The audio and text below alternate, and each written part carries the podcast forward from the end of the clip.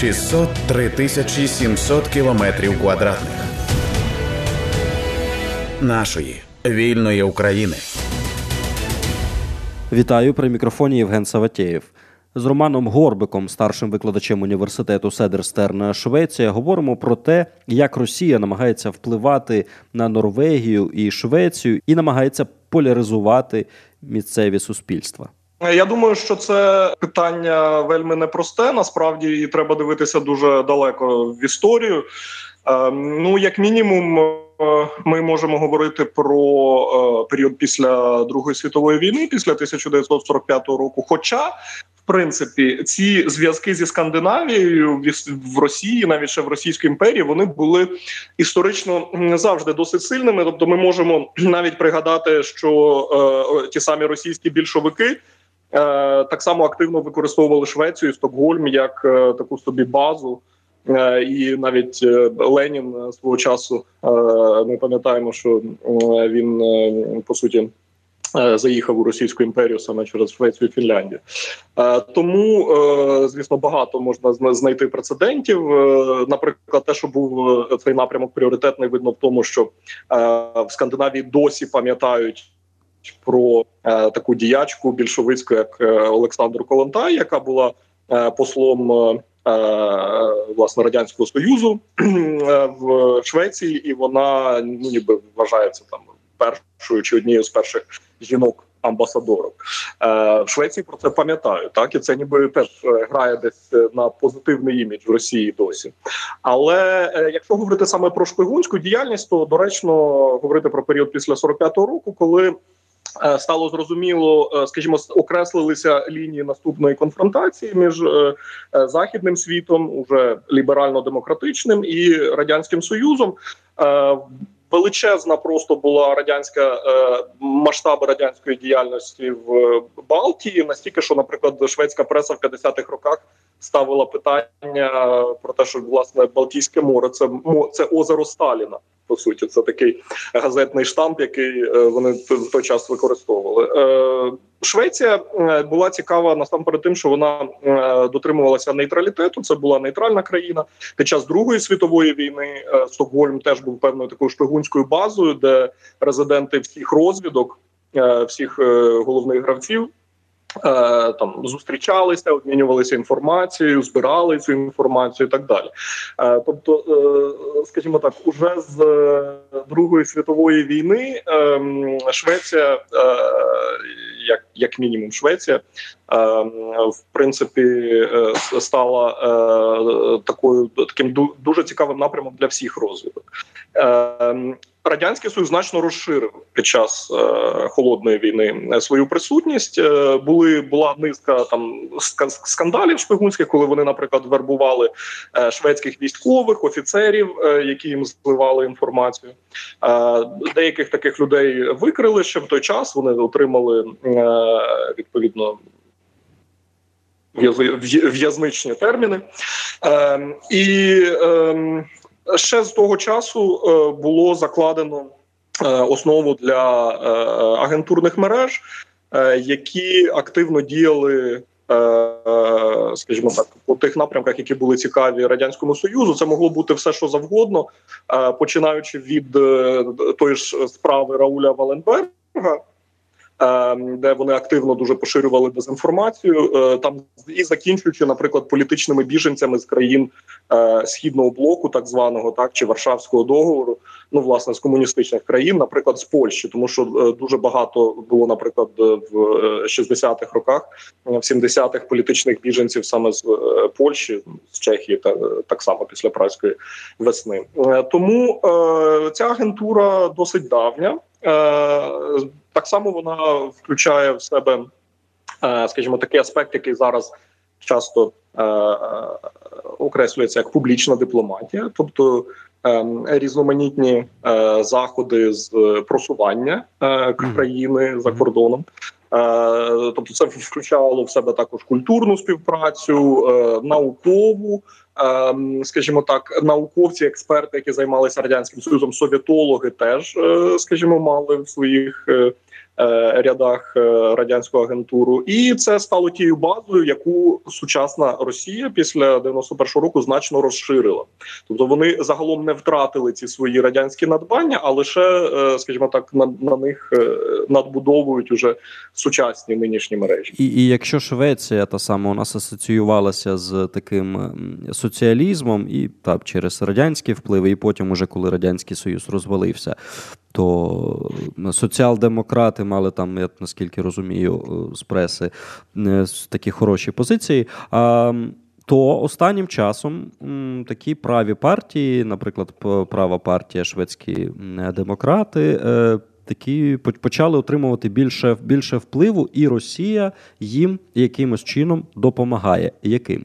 Ну е, звісно, що Росія намагається активно е, грати на е, політичних полях е, всіх західних країн е, європейських. Е, ми це можемо бачити навіть з такого прикладу. Що в інформаційній спецоперації, яку не так давно, буквально пару років тому викрили західні дослідники, яку вони назвали вторинна інфекція на честь оригінальної операції інфекція, яка 70-х роках е, проводилася якраз радянським союзом спільно з НДР. І е, ідея полягала в тому, щоб е, Поширити фейк про те, що буцімто СНІД це творіння біолабораторій ЦРУ. Та тобто, ну вони взагалі цю тему біолабораторії, скажімо так, вона не нова. Там вторинна інфекція. Це ж ми ми не знаємо, як насправді називалася ця операція. Так вона напевно досі активна. Ем, але ну так і назвали, скажімо так, на честь тієї більш відомої. От е, то серед країн, які серед пріоритетних напрямків е, в Євросоюзі, е, які стали цілями цієї інформації з поширення фейків, дезінформації і так далі, є якраз Швеція поряд з такими країнами, як Німеччина, наприклад, чи Польща, так чи, наприклад, Італія, тобто там, де Росія має е, дуже е, потужні і обумовлені, скажімо так, е, геополітикою чи економічними інтересами якісь цілі, так тобто Скандинавія насправді для Росії так само є досить важливим напрямком. Щодо підтримки шведських демократів, то звісно що е, сама, е, наприклад, е, саме основне питання так це питання міграції. І питання мігрантської злочинності, на якому власне спекулюють шведські демократи, завдяки якому вони вибилися в люди, образно кажучи, це по суті є принаймні частково так само російським вкидом, і вони дуже активно над цим працювали. Ну можна тут згадати історію такого собі цікавого персонажа, як Єгор Путілов. Це його власне ну, це його псевдонім творчий, скажімо так. А яке його справжнє ім'я не знає ніхто, тому що це людина, яка е, е, переїхала до Швеції, де ще в 2000-х роках, як, е, начебто, політичний біженець вже тоді, так один із перших від режиму Путіна. Швеція, звісно, надала йому притулок. І в зв'язку з е, переслідуваннями цими, начебто гаданими переслідуваннями, е, йому надали захист ідентичності. Тобто, в принципі, неможливо навіть е, з'ясувати, яке було справжнє ім'я цієї людини під час переїзду до е, Швеції, і потім він міняв ще декілька разів документи, міняв е, прізвище і так далі. І е, він, е, по перше, зміг проникнути в шведський е, державний апарат. Спочатку він працював в міграційній службі, потім е, в парламенті шведському як помічник е, депутата, здається, якщо не помиляюся.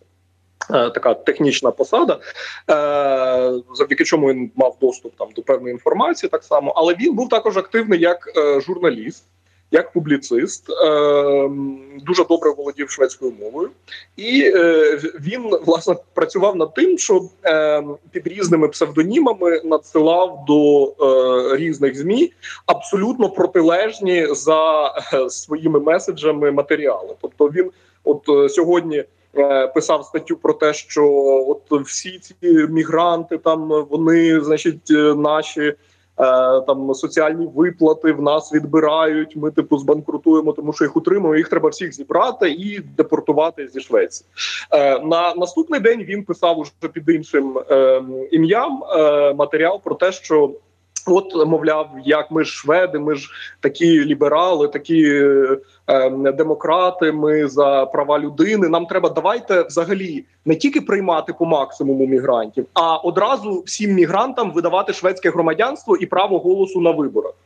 І як тільки вони перетинають кордон Швеції, ну тобто абсурдна, да, звісно, ідея, але тим не менше, от з позиції якогось такого певного ліво-ліберального теж радикалізму він її обґрунтовував. І таким чином він штучно розхитував, поляризував е, ситуацію.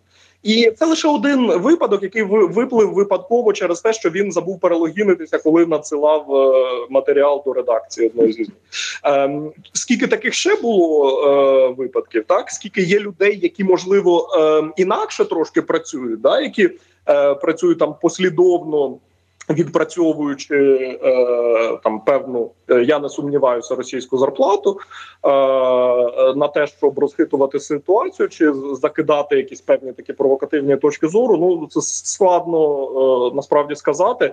Е, теж е, ще, ще один яскравий приклад. Це, наприклад, редакторка. Відділу газети Автонбладет, однієї з провідних шведських газет, яка е, 2014-2015 роках ну прям ну а, а, дуже активно просто форсила тему того, що в Україні громадянська війна. Mm-hmm. От що ДНР ЛНР це от повстанці проти значить цього жахливого тоталітарного режиму в Києві. Е, Так само вона атакувала е, цілу низку шведських діячів, які займали проукраїнську позицію. Там намагалися закидати фейки про те, що вони там агенти британської розвідки. Там ну добре, що не шпигуни на на, на користь е, Антарктиди, е, як це могло бути бути в радянські часи. От так що. Е, таких прикладів є багато, і звісно, що така поляризація, яка е, частково, звісно, тут великі теж і внутрішні корені цього, але е, частково, як мінімум, вона занесена ззовні. Тому, е, от як мінімум, в таких прикладах е, е, ми можемо говорити про про сприяння ну, взагалі зростанню популізму і, скажімо так, маніпуляцію публічним дискурсом у Швеції. Хоча якісь інституційні там прямі зв'язки з шведськими демократами дуже важко відстежити, і вони, звісно, все заперечують. Угу.